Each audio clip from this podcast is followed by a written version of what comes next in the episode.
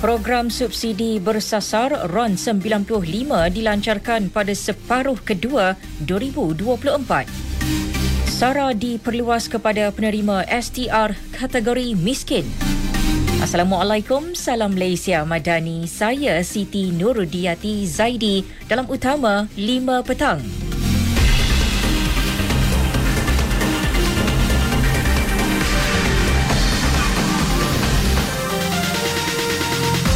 Kerajaan Thailand kini lebih komited dan lunak untuk menyegerakan tindakan dalam beberapa hal yang akan beri faedah kepada kedua-dua negara. Perdana Menteri Datuk Seri Anwar Ibrahim berkata, rundingan singkat dengan rakan sejawatannya Seta Tawisin di Sadau Selatan Thailand menyentuh empat perkara utama iaitu pelaburan, pelancongan, kawalan keselamatan dan pertanian dan keselamatan makanan. Ia dijangka diputuskan dalam masa dua minggu he is committed to enhancing bilateral relations within the two countries. So it is up to us uh, uh, also to respond because uh, I have not seen in the recent past such uh, effective uh, uh, collaboration because of a clear political commitment uh, to ensure that all decisions are speedily resolved.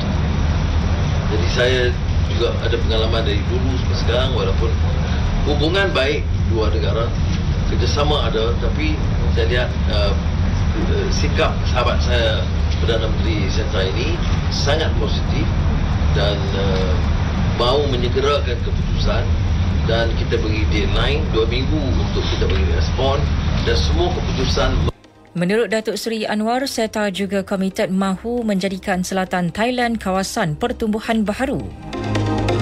Program subsidi bersasar petrol RON 95 akan dilancarkan pada separuh kedua 2024. Ia bagi mengoptimumkan sumber kepada mereka yang memerlukannya. Menteri Ekonomi Rafizi Ramli berkata, dengan kumpulan T20 menikmati 53% daripada subsidi bahan api secara pukal, ia adalah model yang tidak mampan dan tidak saksama. Kerajaan mengambil masa untuk melaksanakan program subsidi bersasar bagi memastikan pelaksanaan penggunaannya berjalan lancar. Apabila subsidi bersasar dilaksanakan, ia akan diterjemahkan kepada kedudukan fiskal menjelang akhir tahun depan. Pelaksanaan pemberian subsidi secara bersasar yang sedang dipertimbangkan dijangka tidak akan meningkatkan kos kepada industri sedia ada. Timbalan Menteri Kewangan 1 Datuk Seri Ahmad Maslan bagaimanapun berkata kerajaan tetap menitik berat aspek pelaksanaan dan komunikasi yang berkesan kepada pihak industri. Ini bagi memastikan tidak berlaku kejutan kepada ekonomi. Beliau menyatakan demikian dalam persidangan Dewan Negara.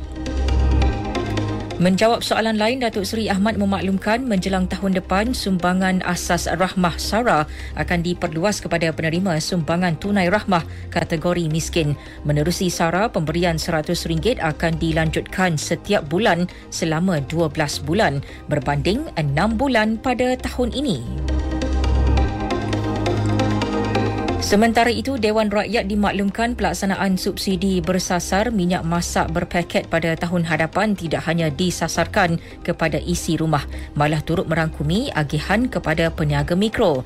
Demikian menurut Timbalan Menteri Perdagangan Dalam Negeri dan Kos Sara Hidup Fuziah Saleh. Ketika ini katanya sistem subsidi barangan keperluan itu bersifat subsidi pukal. Ia dilaksanakan bawah sistem skim penstabilan harga minyak masak ECOSS dan terhenti di peringkat peruncit. Sistem berkenaan akan ditambah baik dan diperluas ke peringkat pengguna.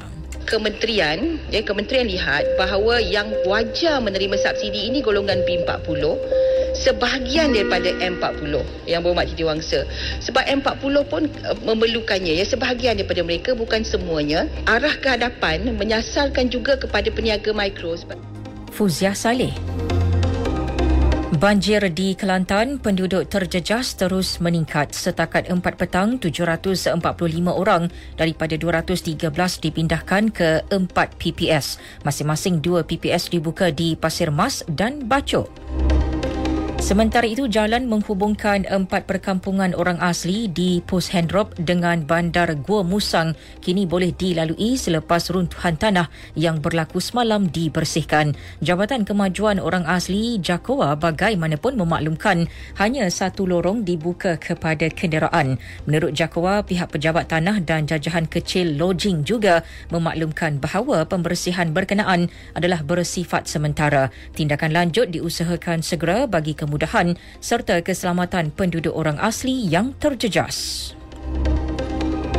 Di Terengganu, banjir di Besut surut sepenuhnya. Kini hanya 55 mangsa daripada 13 keluarga masih berlindung di 3 PPS, masing-masing di Kuala Terengganu, Dungun dan Setiu. Dalam pada itu, Met Malaysia menjangkakan beberapa kawasan di Kelantan, Terengganu dan Pahang akan mengalami hujan berterusan sehingga Rabu ini.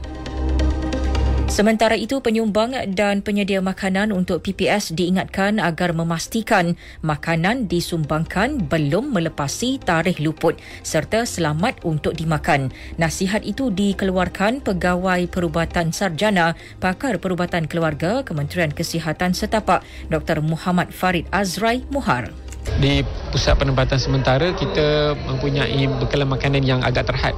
Akan tetapi um, kita perlu sentiasa cakna tentang eh, tarikh luput makanan tersebut. Dan kerana ada kes-kes ada tentu banyak bantuan diberikan tetapi mereka tidak uh, melihat daripada tarikh luput. Itu yang penting. Kemudian makanan-makanan yang dis, di, disajikan dimasak itu perlulah segar perlulah um, masih panas. Dr. Muhammad Farid Azrai Muhar Menjelang PRK Kemaman Sabtu ini, masyarakat orang asli mulai sedar untuk memilih wakil rakyat terbaik bagi pembangunan di kawasan mereka. Naib Presiden AMNO, Datuk Seri Wan Rosti Wan Ismail berkata ia bagi memudahkan setiap agenda pembangunan dilaksanakan. Kita membawa mesej bahawa kita perlukan satu suara di Terengganu ini, parlimennya, kerana sekarang ini kita tidak ada wakil daripada uh, kerajaan perpaduan daripada Barisan Nasional. Jadi dengan adanya, dengan terpilihnya, dengan sokongan pengundi di Parlimen Kemaman ini, insyaAllah Jeneral Sara Tan Sri akan dapat mewakili kita. Datuk Seri Wan Rosti turun padang ke program ziarah mahabbah bagi membantu kempen jentera BN di Kemaman. Aktiviti guna tanah di bahagian hulu saliran berkemungkinan menjadi punca kepada banjir puing di Bukit Tinggi Bentong Sabtu lepas. Kenyataan Kementerian Sumber Asli Alam Sekitar dan Perubahan Iklim menyebut aktiviti guna tanah itu menjadi penyebab kepada kadar hakisan tanah yang tinggi melalui aktiviti pembukaan tanah untuk pertanian. Selain penggunaan sistem saliran tanaman yang tidak sesuai berdasarkan kepada bentuk dan kecerunan sebagai langkah mitigasi segera, Jabatan Pengairan dan Saliran sedang melaksanakan kerja penyelenggaraan sungai dan pembersihan sisa batuan serta enapan di kawasan bencana. Pihak Jabatan Mineral dan Geosains pula akan mengenal pasti serta menandakan zon bahaya serta zon kawalan di tapak kejadian.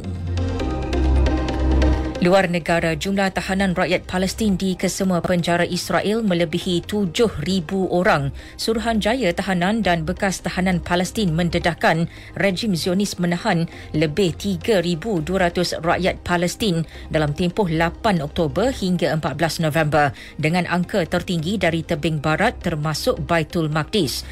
Termasuk lebih 200 remaja dan kanak-kanak. 78 wanita selain ratusan orang awam yang sakit dan cedera seramai 29 daripada 41 wartawan yang ditangkap juga masih dalam tahanan. Di sebalik situasi semasa dan pemulihan ekonomi dunia yang perlahan, China, Jepun dan Korea Selatan perlu memainkan peranan lebih proaktif bagi menggalakkan pembangunan serantau dan global. Perkara itu disuarakan Menteri Luar China Wang Yi dalam mesyuarat Menteri Luar China, Jepun dan Korea Selatan ke-10. Tambahnya, proses perkembangan kerjasama Beijing, Tokyo dan Seoul itu bukti kerjasama tiga hala mempunyai asas kukuh banyak permintaan serta potensi dan prospek besar. Sukan Kedah Darul Aman FC berpeluang merebut slot ke saingan Liga Juara AFC 2 musim depan. Ia hasil kemenangan ke atas Kelantan FC 6-1 pada saingan Liga Super semalam sekaligus merapatkan kutipan mata dengan Selangor di kedudukan kedua Liga. Kedua-dua pasukan hanya dibezakan dengan dua mata.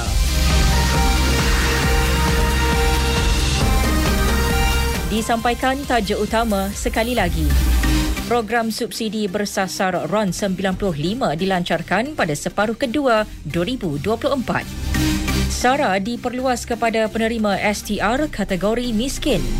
Sekian berita yang disunting oleh Amy Noraliza Adnan dari Pusat Berita RTM. Dari sungai hingga segara, Palestin pasti merdeka. Assalamualaikum.